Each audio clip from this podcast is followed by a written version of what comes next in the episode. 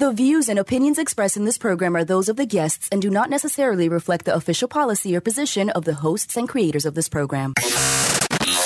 This is the Pet Buzz. This is the Pet Buzz. Freshly collected with news, Celebrity pet gossip. and the latest pet trends. The Pet Buzz gives you the latest 411 on everything pet related. Everything pet related. Hosted by pet trendologist Charlotte Reed and Dr. Michael Fleck.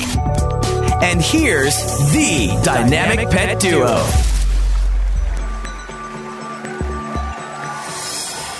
Good morning. I'm pet trendologist Charlotte Reed. Dr. Fleck is out on special assignment. You are listening to the Pet Buzz, the ultimate in pet talk radio. We welcome our listeners who tune in each week from around the world. You know, this week on the Pet Buzz, I'm talking about May as Lyme Disease Awareness Month. Kansas State University College of Veterinary Medicine, Dr. Brian Herrin is with us talking about the veterinary controversy associated with this disease. We also have an expert on genomic investigation of dogs, and he's telling us why we should get our canine four-legged family members DNA tested. Well, let's kick off the show with author and Ask the Rabbi, Ron Isaacs, who will talk about animals in the Bible. Rabbi Ron Isaacs is the Rabbi Emeritus of Temple Shalom in Bridgewater. He is also the author of more than 100 books, including Do Animals Have Souls? Good morning, Ron. Thank you so much for joining us today. Before we get started with our Q&A session, can you tell us what prompted you to write a book about a pet lover's guide to spirituality? I have always had pets, always owned dogs, um, and as a congregational rabbi, many of my congregants own all kinds of animals. And because Judaism informs my life, um, it was only nat- natural for me to explore the Jewish views of animals and pets. And, uh, and that's what led me to try to get a publisher to publish my book. Awesome. So I'm just curious. Can you tell us why did God create animals? So, uh, if you read the Bible in the book of Genesis, uh, the Adam and Eve story, you've got the first man and the first woman, and you have all these animals that get along with each other. So when Adam and Eve were created, God says it's not good for them to be alone. Right after that, you have um, animals. They're talking about animals. So it, in my estimation, one was that animals would be good companions for Adam and Eve because Adam actually gets to name the animals.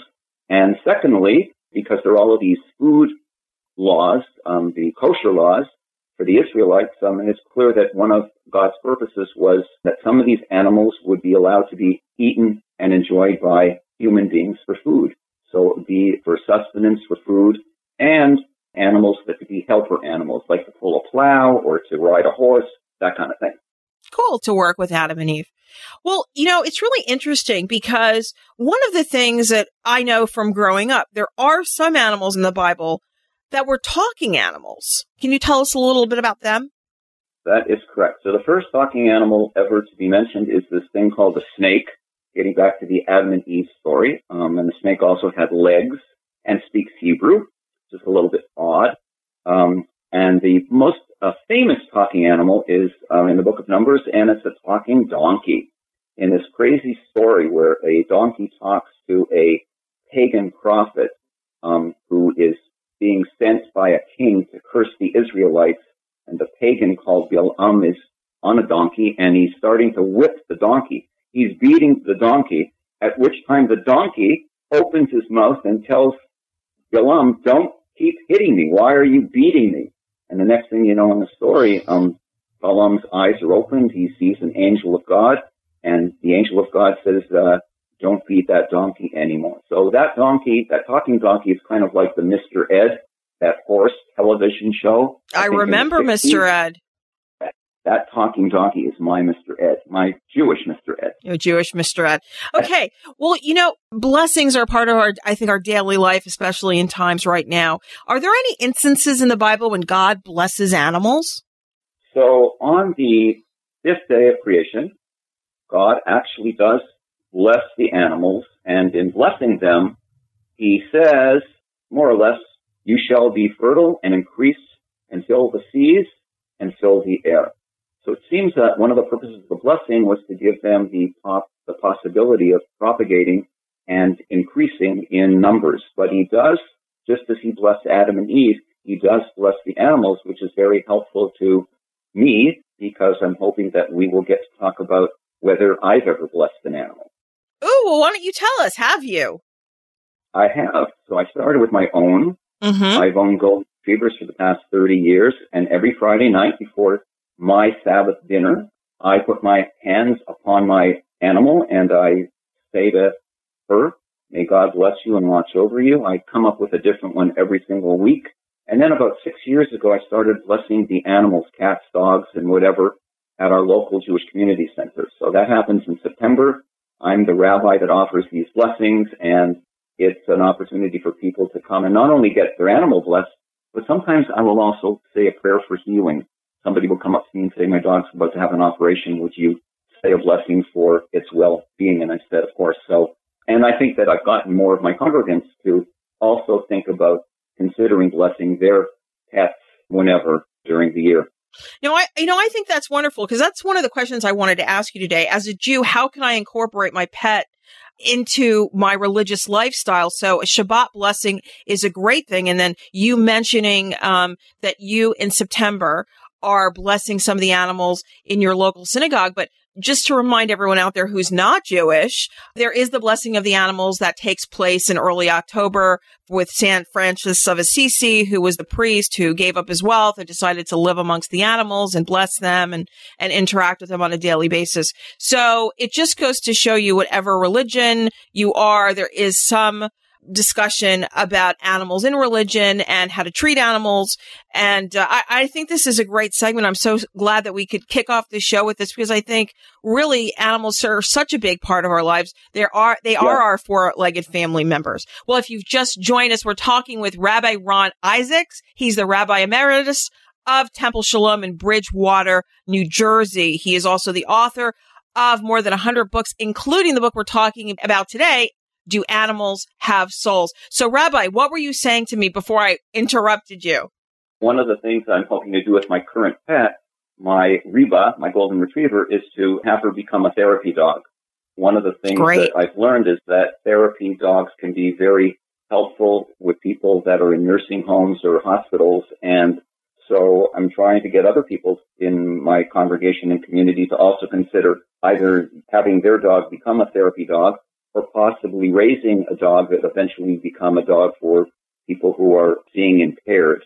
And the other thing that's really important for all of our listeners to know is there is a religious obligation for people of the Jewish faith to always feed their pets before they eat their meal. And I've taught all of my congregants that, and I will never ever eat one morsel until my dog gets her food. That's good to know. I think it's a great rule, a great humanitarian as well as religious rule. Okay, so let's get back to the questions. So we just recently asked you about the talking animals, but I'm curious, you know, can you cite some examples of kindness to animals by biblical heroes? So I think that the probably the, the my best example of the kindness to animals by a biblical character is the very beautiful Rebecca. So the story is Abraham has the servant Eliezer. Um, he wants his son Isaac to have a wife, so he's trying to get a servant to find her a wife. And so Eliezer is on his way, and Abraham sets up this test and says, if you can find a woman that will say that you're going to give the animals drinking water first before you get food yourself, she's going to be the one for my son.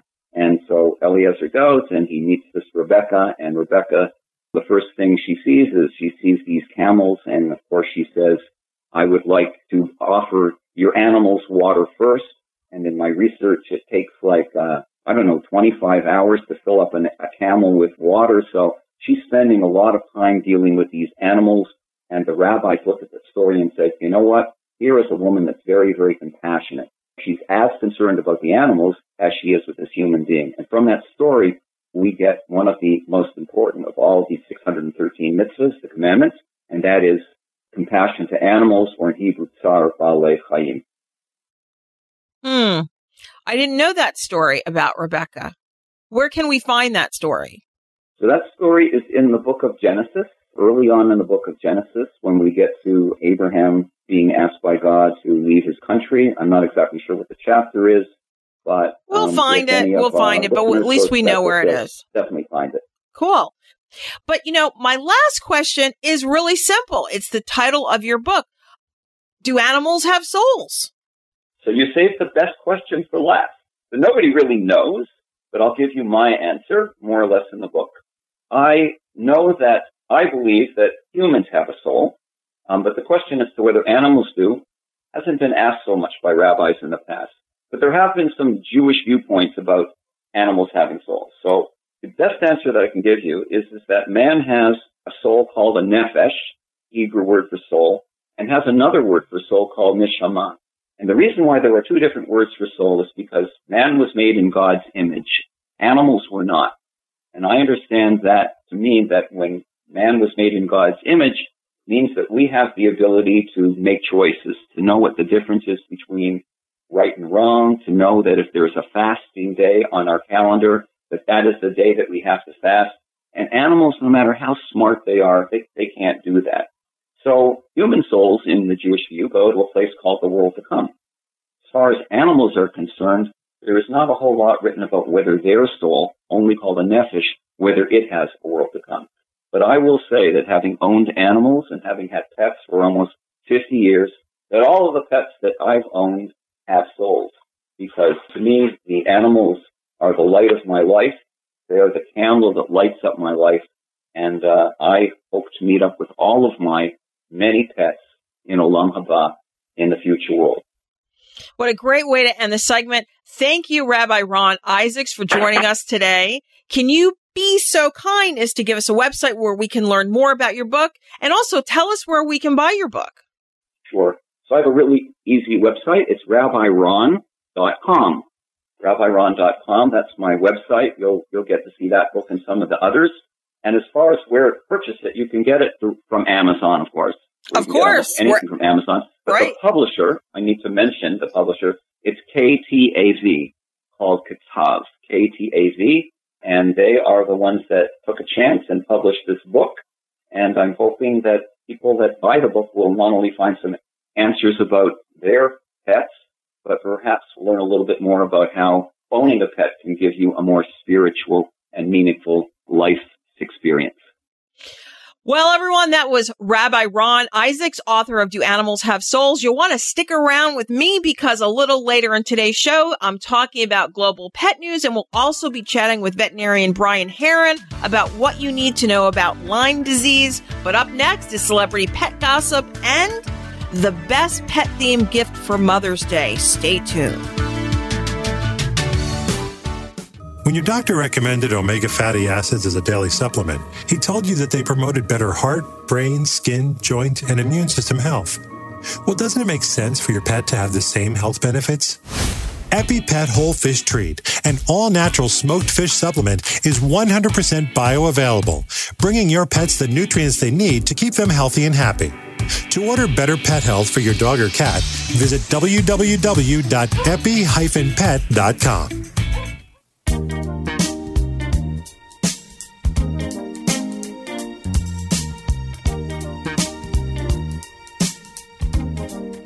Thank you for joining us on the Pet Buzz this morning. This show is hosted by the dynamic pet duo. I'm pet trendologist Charlotte Reed, and Dr. Fleck is out on special assignment. Well, you guys know that I love celebrity pet gossip, but I thought you would love this little juicy tidbit too, because it highlights celebrities and it also highlights the things that the the good things that they do. Well, it seems that the Queer Eyes Fab Five treated a shelter dog to a makeover so she can find the perfect forever home. Thanks to the Five Five and North Shore Animal League, Lacey, a very sweet pooch with a great personality, quickly found a forever home after her day with the Fab Five. Additionally, the Fab Five treated Lacey to chic accessories and covered her adoption fees. Well, Netflix confirmed to People Pets that Lucy has been adopted out by North Shore Animal League to a loving Long Island, New York couple that was struck by her complete and utter sweetness. Lacey, they say, is a perfect fit for their home. Well, we're going to move forward and we're going to talk about some pet products, some great gifts for Mother's Day. So what are you getting for your favorite pet mom for Mother's Day? Well, most of us fall back on the classics when it comes to time to buy Mother's Day gifts. Those kind of include flowers, a gift certificate to her favorite spa or hair cuttery, and maybe a yummy Sunday brunch. you know, you have to have the car in there too. But if you're looking to kick things up a notch for your pet mom, you might want to get her some creative techie gifts, I think. You might want to find some gifts that will lighten her pet chore responsibilities, bring her some pleasure. So that's why I created this helpful list of pet tech gifts for every dog and cat mom. Okay. So what's the perfect gift for cat moms whose cat wakes them up in the wee hours of the morning for a meal? Well, I suggest the PetNet Smart Feeder, a well-designed automatic pet feeder that dispenses food on a schedule and pairs with your phone and other smart home devices to automate and track feedings. So really all you have to do is close the bedroom door. Your pet, if he wants to eat at four o'clock in the morning, he wants to wake you up, he doesn't have to wake you up anymore. He'll just get his, he'll get his meal dispensed from the feeder. So to learn more about the PetNet device, go to petnet.io. Okay. Now this is for the dog mom, for the dog mom who loves her fur kids so much that she trudges to the dog park every morning, but needs coffee to deal with the dog park folk. You know what I'm talking about, everybody out there. Okay. So consider the Ember travel mug, the world's first temperature control smart mug.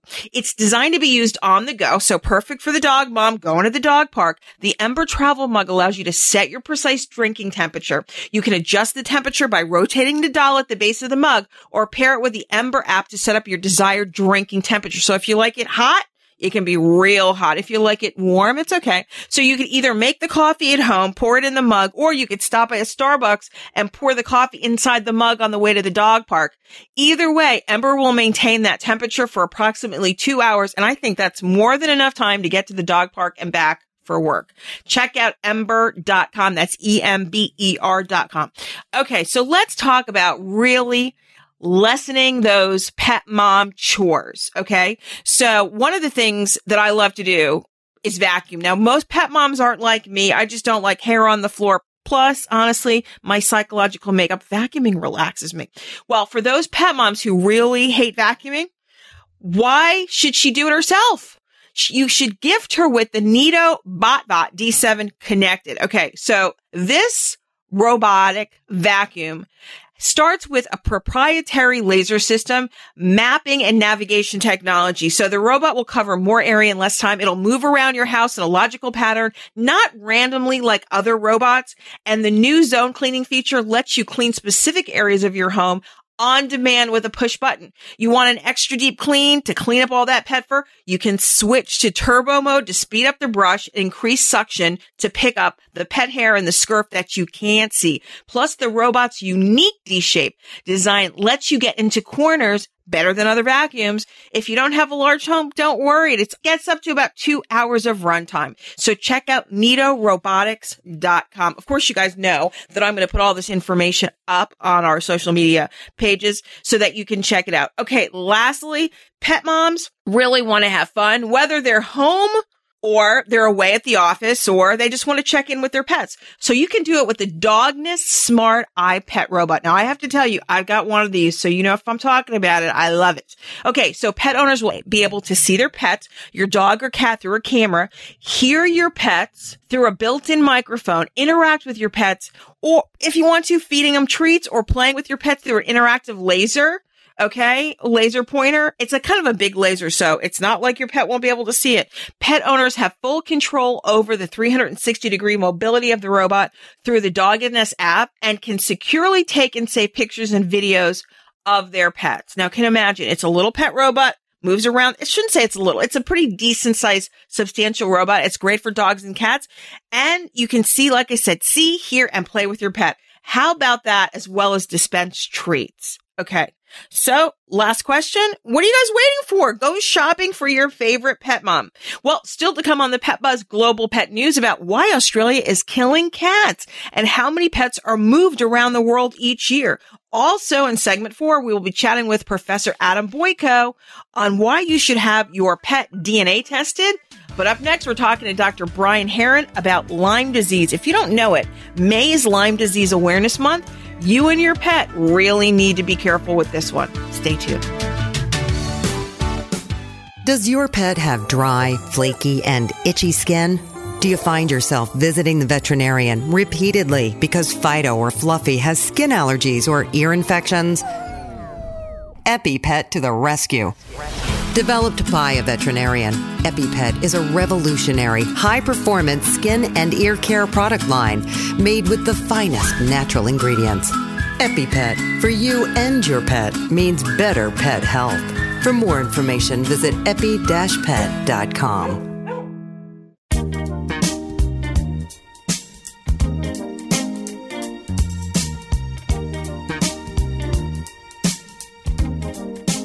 Welcome back. You're listening to the Pet Buzz, the best in pet talk radio. I'm pet trendologist Charlotte Reed. Dr. Fleck is out on special assignment.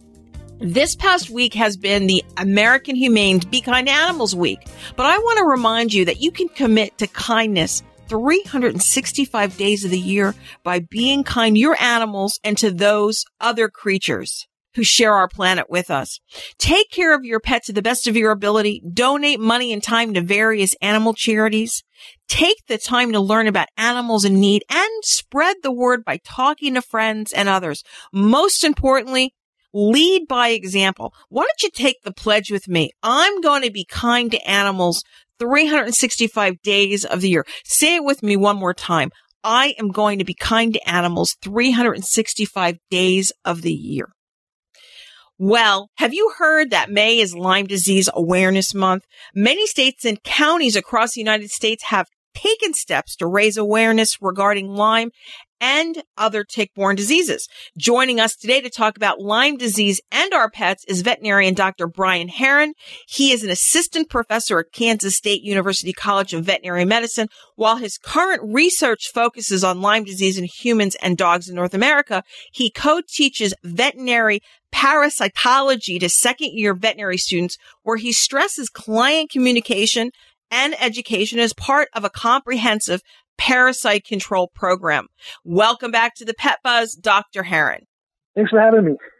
So let's talk about Lyme disease. What's Lyme disease and how do dogs get the disease? The disease is caused by a bacteria and it's transmitted from ticks. So specifically the black-legged tick. And it's a disease that can affect humans, dogs, horses, and, and all kinds of animals. So it's something that's always on our radar. Okay, so how do dogs get it? So ticks, black-legged ticks, have to attach and feed, and they transmit that bacteria during that feeding process. Okay, so what do pet owners need to know about it? Yeah, I think the big thing to know is really one, just to be educated about where the disease is and that it's preventable, right? And we can have our pets on good tick preventives and check our pets for ticks to try to keep them from getting these diseases. Okay, so where are the ticks that carry Lyme disease likely to be found? These ticks um, are really in big numbers in the northeast states.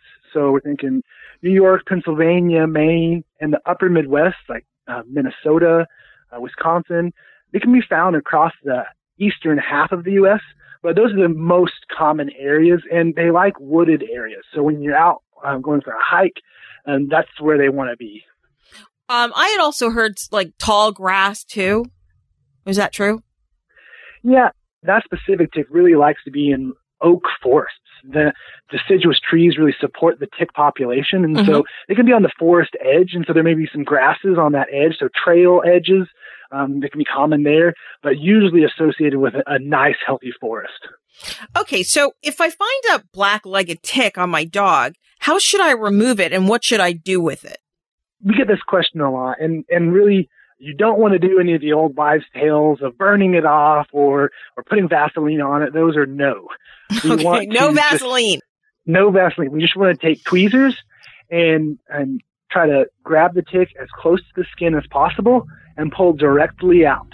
And and then for what to do with the tick, what I tell people is if you can put it into some scotch tape, some clear tape, or into a plastic baggie and, and date it, then if you or your pet starts to feel bad in the next two weeks, then you can go seek medical attention and say, Hey, I found this tick. Here it is. What should I do? And your veterinarian or your physician can help you out at that point. Great idea. So keep those plastic bags, those tweezers in those first aid kits, especially if you're going hiking, folks. This way you have the opportunity to pull some ticks off your dog if you're in a wooded area, uh, like your Dr. Herrin says. And that way you can always have access to those ticks. How long will they live in that plastic bag though, Dr. Herrin? Yeah, they they t- they tend to dry out, and so they may live a few days. They get kind of dried out, and and if you have alcohol, um, like rubbing alcohol, you can put them in rubbing alcohol. But you know, if you just seal the bag up, they'll they'll live for a few days and then kind of dry out and die. Okay, so how long? Does the tick need to be attached to transmit infection? Because I think that's a big question everyone wants to know. Like if you just jumped on your dog and attached, you know, like within the hour, do I need to worry? So there does seem to be, uh, I guess we'll call it a grace period where the tick does have to attach for a certain amount of time before it can transmit um, certain diseases. For Lyme disease, it seems to be about 24 hours, but there are other diseases that ticks transmit that can be likely transmitted quicker.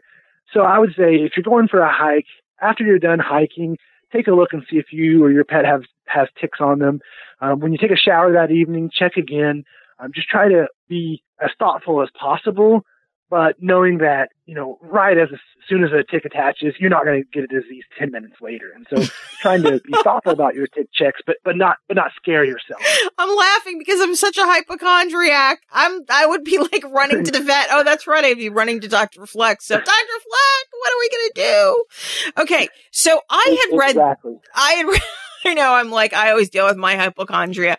Um, so uh, you know, I don't know if you ever saw that. Chris Chris Rock was on TV once, and he says he can't watch TV anymore because he sees all those drug commercials, and he thinks he ends up having like every single disease. I'm I'm practically like that. I'm one of Yeah. those. Like, oh my gosh, a headache. You pick up the You side know, effects. Yeah. Exactly. Like I got sick the other day. I have to admit, I was blowing some chunks and some blood came out, and I like immediately went to the Mayo Clinic website to make sure I wasn't dying. Dr. Flex, what are you doing? I'm like, oh, I'm just making sure I'm not dying. He's like, well, that's a daily occurrence.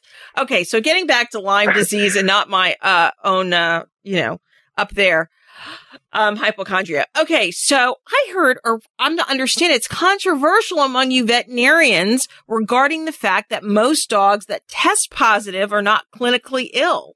Yeah, the research really struggles to reproduce the clinical disease and and a lot of dogs do remain asymptomatic. The the problem with that is with these kind of chronic and insidious uh, diseases, there may be these underlying problems that we don't know about until much later in life. And so while they may be happy and healthy today, we don't know if there are changes going on that may affect affect their health later on.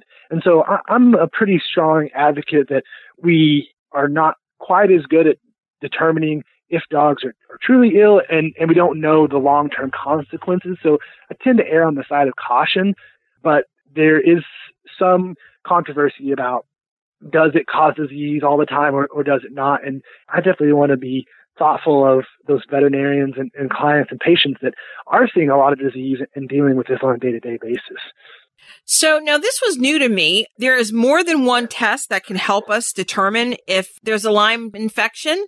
Yeah, the most common test is an in clinic test. They uh, draw a blood sample and they can test to see if your dog has been exposed to the bacteria. There's some more nuanced tests that kind of give a titer, basically, and, and says what what level do we think your dog is infected now, or was it previously infected? If we're starting treatment, is that treatment effective? And so veterinarians can choose to do a quantitative test to kind of see what that level of infection may look like and, and try to make decisions based on that. Uh, most commonly, the screening test, though, just says positive or negative. Yes, you've been exposed to the bacteria. Okay. So then what are the symptoms? In dogs, it starts out just pretty generic and, and they can just start feeling poorly. So lethargy, they lose their appetite. They can become lame. So some joint pain. The bacteria does like to move into the joints and so there can be some joint pain. Then that progresses long term. There's some really significant damage done to the kidneys.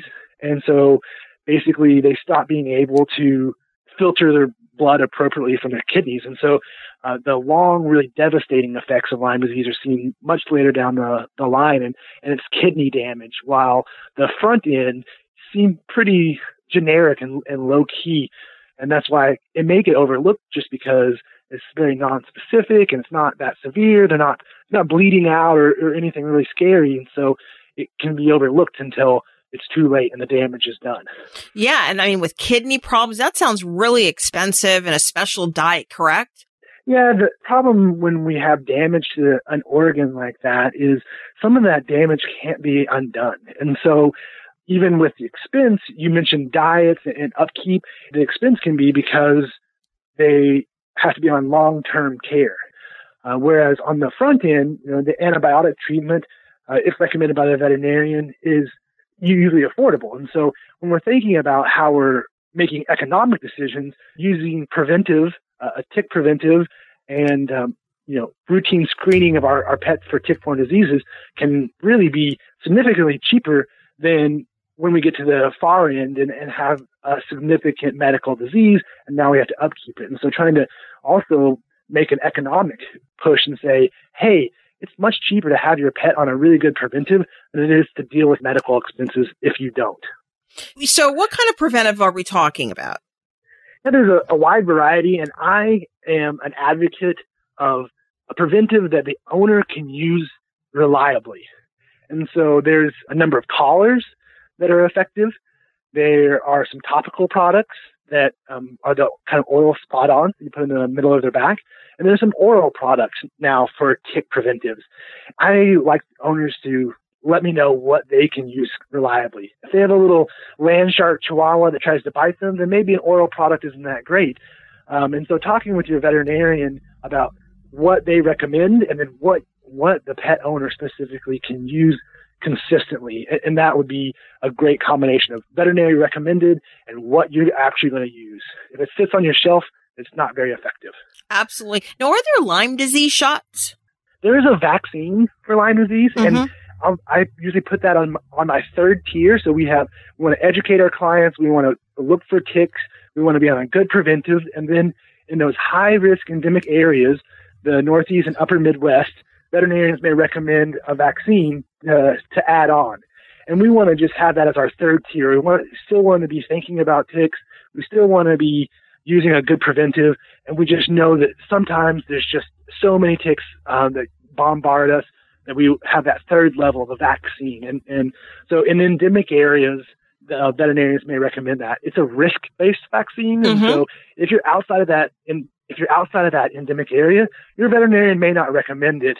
So I live in Kansas and, and I don't use it in my pets because we don't consider ourselves to be an endemic area. But if I lived somewhere like New York, then I would be much more likely to. Sure. No, I understand. And I think it's also a great idea for um, pet owners to do those nose to tail exams, especially uh, after a hike or spending some time out in the country, or even if you're planning your summer vacation, talk to your vet about how the best nose to tail exam is. And even if ticks like to hide someplace, do they hide places on the body? I mean, is there a special place they like to attach themselves to?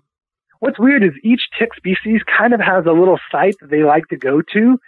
So the black-legged tick, they, they tend to go um, to uh, the back or the neck and the head, and, and they do that in, in dogs and in humans. And so they initially will just kind of latch on to wherever. So if you're hiking by, they may attach on to your side or something like that because they're questing from a grass. But then when you kind of settle down and sit down, they may move to a preferred site. So you can find them anywhere, and it's good to do a nice thorough check. Um, although they tend to find a, a good spot that's safe and keeps them from being knocked off or scratched off or bitten off, and so you kind of want a, a more permanent location. Okay, great. Well, that was great advice. So, Dr. Herrin, thank you so much for joining us today. Can you give us a website where pet parents can learn a little bit more about you and uh, Lyme disease? A great resource. The Companion Animal Council just put out a pet disease alert website, and it's called petdiseasealerts.com. It provides a forecast, and so owners can look at their state, uh, their county, and say, is the risk for Lyme disease high right now? And so it lets them know what's the risk in their area. And I think letting owners know a risk in their area and at a specific time really helps them solidify the risk and, and, it makes it real for them. And so you can check it and say, oh, the, the, the risk is low today, but maybe next month when the ticks are out it's going to be higher. And so having an idea of when the ticks are out and where they're at is, is really helpful. And I remember last year, especially a lot of the newspapers were reporting if it's a really hot summer, there's going to be a lot of ticks. The, all the variables that go into play um, are, are pretty dynamic for supporting the ticks. Mm-hmm. What I will say is that the black-legged tick specifically, the adults really like to be out in the fall. Okay. So October, November is when we when we see a lot of them. They get a lot of uh, news during the summer because people are out in the summer, and the juvenile stages are out in the summer, and so people will pick up the juvenile stages. Mm-hmm. But we know that the adults are out in in the fall, so that's why I recommend tick preventive year round, not just when it's nice and sunny outside in the summer, because the adult can also transmit Lyme disease. So the, the juvenile stage and the adults, and that's why we recommend every pet be on a preventive every month and all year round, just because we know the tick season is much larger than what often gets reported. Great advice, Dr. Herrin. Thank you so much for being with us. That was Dr. Brian Herrin, assistant professor at Kansas State University College of Veterinary Medicine, discussing Lyme disease. Well, what's next on the Pet Buzz? When I come back, I'll fill you in on Pet Buzz Global News. And just so you know that Dr. Adam Boyko is standing by to talk about by knowing your dog's genetic risk, you're better able to keep them healthy. Now, this is a segment not to be missed. Stay tuned.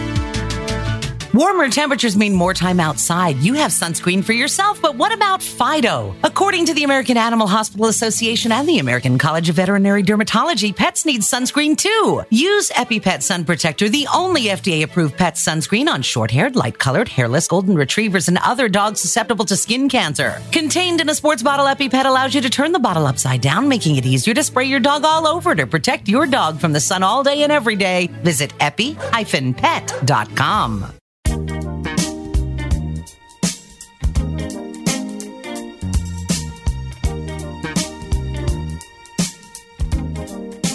I'm pet trendologist Charlotte Reed. Dr. Fleck is on special assignment here at the Pet Buzz. We're urban, suburban, and country. Well, let's kick off this segment with some global pet news. And now, Pet Buzz news from around the globe.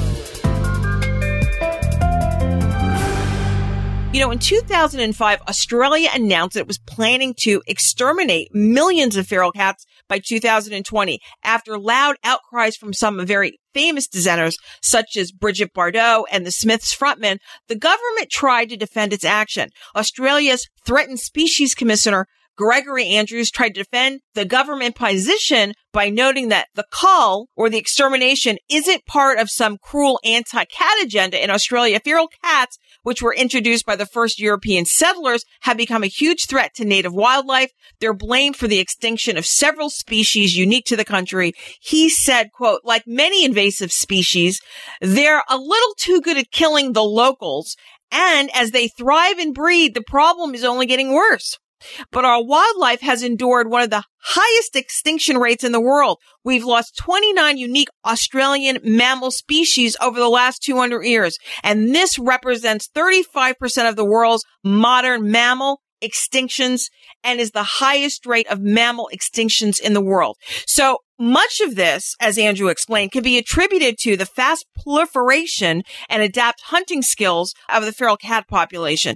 He said that feral cats have been fingered as a direct threat to at least 124. That's a 124 of the country's threatened species. I want to know what you think.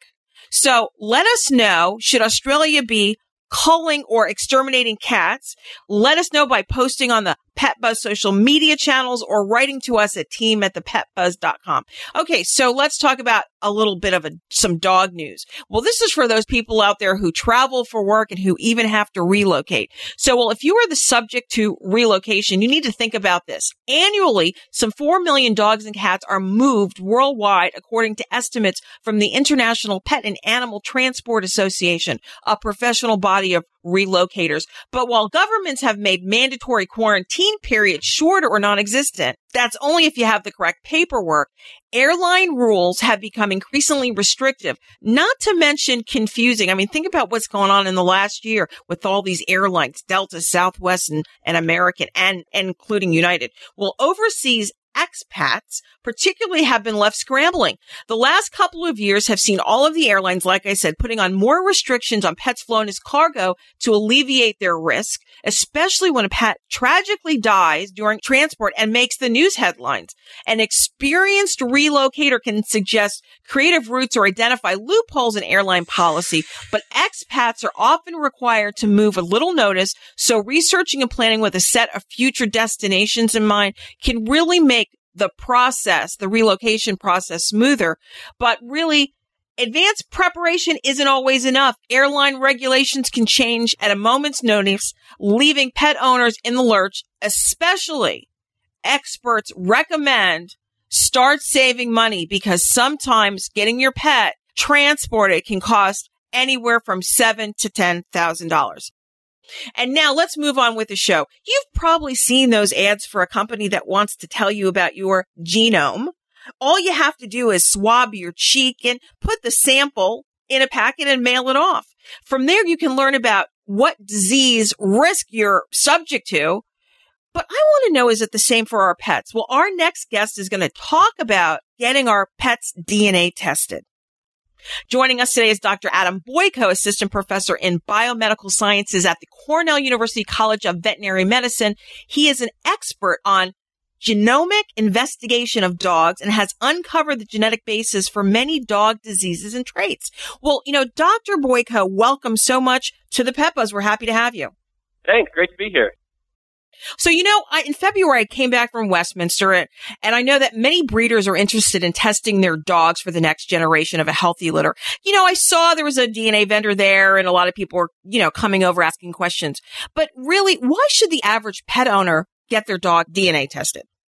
Yeah, DNA testing is not just something that breeders do. So owners want to know that the dog that they're, that they just got is what the breeder said it was, that it isn't at risk for any of the genetic mutations that we know underlie disease. It's useful to know the inbreeding coefficient of the dog, make sure it's been bred well. So there's lots of different reasons. You can even find relatives of your dog, like if you adopted a dog at a shelter, so you can learn the breed mix as well as other family members that might be out there. Most people don't know that sort of information about their dog, particularly if they adopted it from a shelter. People are pretty happy with DNA testing when they have it done on their dog, and I've seen situations where you know, people were having all sorts of problems with their dog, maybe behavioral issues. And then they found out, oh, my dog is half border collie and I had no idea. And they changed the training regimen to the dog and, you know, suddenly have a whole new relationship with their dog. You know, I think it's actually interesting that you mentioned a lot of people when they get a dog, they get it DNA tested. And I thought that was brilliant because a lot of people end up buying dogs over the internet or, you know, from a recommendation and they never meet the breeder. They never go to the breeder's home and they never see the litter or the conditions. So you hope that what you're paying for is a blank or Maltese or Beagle or English Toy Spaniel yeah. or a Great Dane. So I think that's actually, you know, really a, a great a great reason to DNA test your dog other than the nutrition and the behavioral. And even I've, I've recently heard that, especially with sight hounds, you want to DNA test them because there could be aversions to certain medication. That's right. So certainly many breeds have known genetic predispositions for problems. And, you know, one of them in sight hound and herding breeds is sensitivity to certain drugs. Mm-hmm. And so this is, you know, a completely avoidable medical condition. You just don't give the dog the drugs that they're sensitive to, you give them alternative drugs and you never have a problem. But if you don't know, and a lot of people adopting a shelter dog might not know it has these breeds in the mix and might be at risk for this.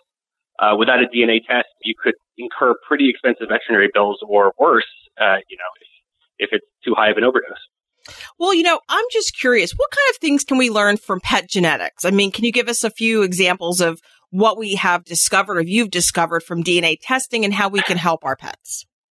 Sure. I mean, genetic testing has been going on in dogs long before I got into the field.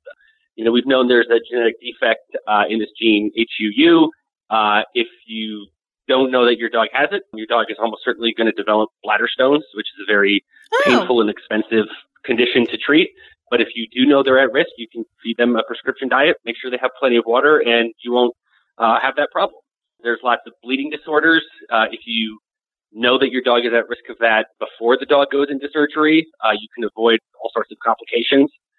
you know, exercise-induced collapse and lots of different inherited eye disorders are problems. And if you know what to look for and you know how to, um, you know, reduce the severity, uh, that can make a big impact in your dog's life. I mean, I think this is so fascinating. And the thing is, when you get, if you, you know, I'm going to ask you about recommending kits and stuff, but, you know, I think if you do DNA test your dog, um, whether, like I said, if you're just trying to find out exactly what your dog is, you should take those results to your veterinarian and share them. Don't you think, Dr. Boyko? Absolutely. Um, you know, the more your vet has in terms of information, uh, the better they're going to be able to diagnose and make recommendations uh, for your pet. And, you know, also it's important when you're interpreting your genetic results for your dog to involve your veterinarian. You don't want to make, you know, medical decisions on behalf of your dog without involving the veterinarian. A DNA test isn't going to diagnose a disease. It's only going to show that there's a genetic predisposition for that disease that may or may not be relevant for your dog. So fascinating. What useful and insightful information. And also the other thing that you said about, you know, for example, if you have a dog that has urinary problems or bladder stones, you really definitely need the help of your veterinarian so he can recommend a special diet. Yeah. So if you know that your dog's at, you know, at genetic risk for this, um, you can just change the diet and, and avoid this unnecessary pain and, and pet bills entirely.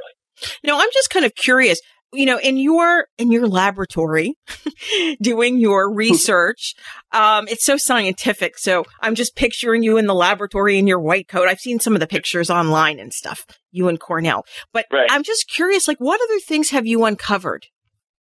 We looked a lot at the evolution of dogs. So we've been collecting dogs all around the world, including, you know, remote places like Africa and Nepal and Vietnam. And, uh, we've, we've found that the, maximal level of dog diversity is in Central Asia. So that's sort of a key key finding, you know, pointing to Central Asia as the origin of dogs. And so we call these village dogs and, you know, that are, that are all around the world. So they harbor a lot of genetic diversity that we don't see in purebred dogs or even mixed breed dogs that we typically encounter, uh, in, you know, shelters in the United States mm-hmm. elsewhere. So that was one area of our research, but we've also been really interested you know, in looking at uh, traits that have been selected for in certain breeds and what are the genetics underlying some of these differences because dog breeds have such a huge amount of diversity in the way they look and in their size and, you know, all these sorts of traits. Um, so we've discovered new genes underlying body size in dogs, fur type, including the degree to which a dog is going to shed wow. throughout its lifetime. So, you know, something interesting for a for an owner to know maybe before you buy how, how much shedding you should expect from your dog. And um, we've been, you know, really fortunate to have funding from National Institutes of Health and National Geographic and all that to do this research. Now that uh, shedding, recently, now that shedding thing sounds really interesting. Especially, yeah, yeah, yeah, you know, brand new, uh, brand new gene that hadn't been discovered before, but it's a really strong, strong signal there. So, so one thing that I've done kind of as an offshoot of Cornell University recently to get even more samples. So we, you know, in my lab, we've, we've genotyped thousands of dogs. But for understanding the genetic basis of some complicated things like different behaviors that different dog breeds have, or, you know, different cancer risks and hip dysplasia and allergies and, and all these complicated genetic things, we really need, you know, tens of thousands or hundreds of thousands of dogs. And so, you know, recently my brother and I started up a company Embark Veterinary, which is sort of like a 23andMe for dogs, where people can get their dogs genetically tested on this kind of research platform that was designed at Cornell University and get as comprehensive results as possible right now, but also then their dog's genetic profile can be used to push forward the research and make new discoveries. And so we've been working on that and now have hundreds of thousands of dogs uh, genotyped, which is a really exciting opportunity for research and discovery. I bet I recently had uh, had uh, seen an interview with the owner of 23andMe, and I know she's working with pharmaceutical companies now. I think her husband has MS. Is that correct, or do you do you know what I'm talking about? So now they're working with Pfizer yeah, Pharmaceuticals. Uh, oh, so Parkinson's. That's right, work. Parkinson's. So now they're um, working with Pfizer so, so to develop is, Parkinson's. Right. Yeah. So are you and your brother doing the same thing too, as well? cool. That's really cool. Yeah, he's an investor in, in Embark. Awesome. So is the process for DNA testing um, animals or dogs different from humans? Uh, it's almost the same. So if you get a 23andMe test, or an ancestry DNA test, uh, you have to spit in a tube uh, and fill it up with your with your saliva, and DNA is extracted from that. We haven't figured out a way to get dogs to spit in a tube, so it's a cheek swab that's used, and so you just sort of swab the dog's mouth, absorb the saliva, and and send that back in for analysis. But you know, otherwise, it's being processed in very similar ways. So I'm going to ask you a selfish question. Have you ever done any uh, any uh, testing with English toy spaniels? Oh yeah, yeah. English toy spaniels are one of the 300 breeds we looked at. What'd you find out? Can you Well, tell me? related to other Because I have five. Oh wow, Yeah. that's great. Yeah, so you should get a dog DNA test then and see what we can see. Well, that's great. So now, unlike human testing, is DNA testing for dogs are the te- are the pet test regulated or no? Uh, unfortunately, they're not regulated uh, in in anything like the way human DNA testing is done. So there's you know voluntary standards and there's there's efforts to try to to organize you know some of the labs. Um, you know, and I'm I'm helping work on some of those efforts. Uh, but it, there is a lot of buyer beware, and you know, needing to look at reviews, needing to look at the company. You know, are there veterinarians and scientists working for that company looking at your results, or is it you know really just something that's been put together that you know might be okay, might not be okay, might be completely fraudulent. Like it runs the gamut. Yeah, I mean, I read an article not such a long time ago comparing different DNA tests. A reporter decided to test her dog and she got very different results. But I mean, you're affiliated with Cornell. So, I mean, uh, Right. Yeah, I mean, I think university testing labs, you know, as well as other, you know, professional labs that have accredited facilities and, you know, DVMs and PhDs working for them can give very accurate tests, you know, the same level of accuracy as you see in human tests. Uh, my company, Embark, uses a CLIA certified lab and has several veterinarians and, you know, geneticists working for the company to make sure that, you know, we're giving top notch results. Um, but unfortunately, not all companies go through that same, you know, rigorous process. There's temptation to cut corners, keep costs low, uh, and that can really cause problematic uh, results that aren't, you know, scientifically justified. and the tests are, I'm not going to say they're expensive, but they're like 90 and up, correct? Somewhere in there. Yeah, yeah. This isn't, you know, like buying a bag of dog treats for your dog. It's it's a bit more of an investment in your dog's health, and so you want to make sure that you're actually investing in a platform that's going to give you the information uh, that you're going to need and that you can trust. But whatever you spend, you are working to have a healthier dog and save that dog's life. So in the long run, it's completely worth it. On that note, I'm going to end the interview right there. Thank you so much for joining us today. But before you leave, can you give us a website where we can learn more about what you're up to and DNA testing and how it can keep our pets healthy? Sure, I encourage everyone to to visit the Embark Vet website, e uh, dot com. There's lots of resources up there explaining genetic testing, what the Embark test offers, and gives you some idea about the research that's being done in the field. That was Dr. Adam Boyko, assistant professor in biomedical sciences at Cornell University College of Veterinary Medicine, talking about the many dog disease and traits that we can find out from DNA testing. Uh, that's my bell signifying it's time to wrap the show. But before we go, we want to give you a preview of next week's show. Next week, we're talking about how Brexit affects British pets living in the EU, how to get rid of skunk smell, and how to examine cat poop. But before we go, I want to thank our guests. Special thanks to Rabbi Ron Isaacs, Dr. Adam Boyko, and Dr. Adam Herrin. And we must always thank our sponsors, the Animal Medical Center of Bradenton and EpiPet, making better skin, coat, and ear care products for healthier pets everywhere. Now, if you have a question, I want you to write us a team at thepetbuzz.com and we'll cover it on our next week's show. And you also know that you could follow along our show and our social media channels at the same time. We drop things as topics come up on the show. It's very exciting and it's a fun way to actually listen to the show. And if you've missed any portion of the show, visit our social media channels and listen to the linked podcast on Monday morning. Most importantly, remember, we're here each week to help you take better care of your pets. Peace out and pet love. Goodbye. Thank you for listening to this episode of The Pet Buzz. The Pet Buzz is hosted by the dynamic pet duo, pet trendologist Charlotte Reed and Dr. Michael Fleck.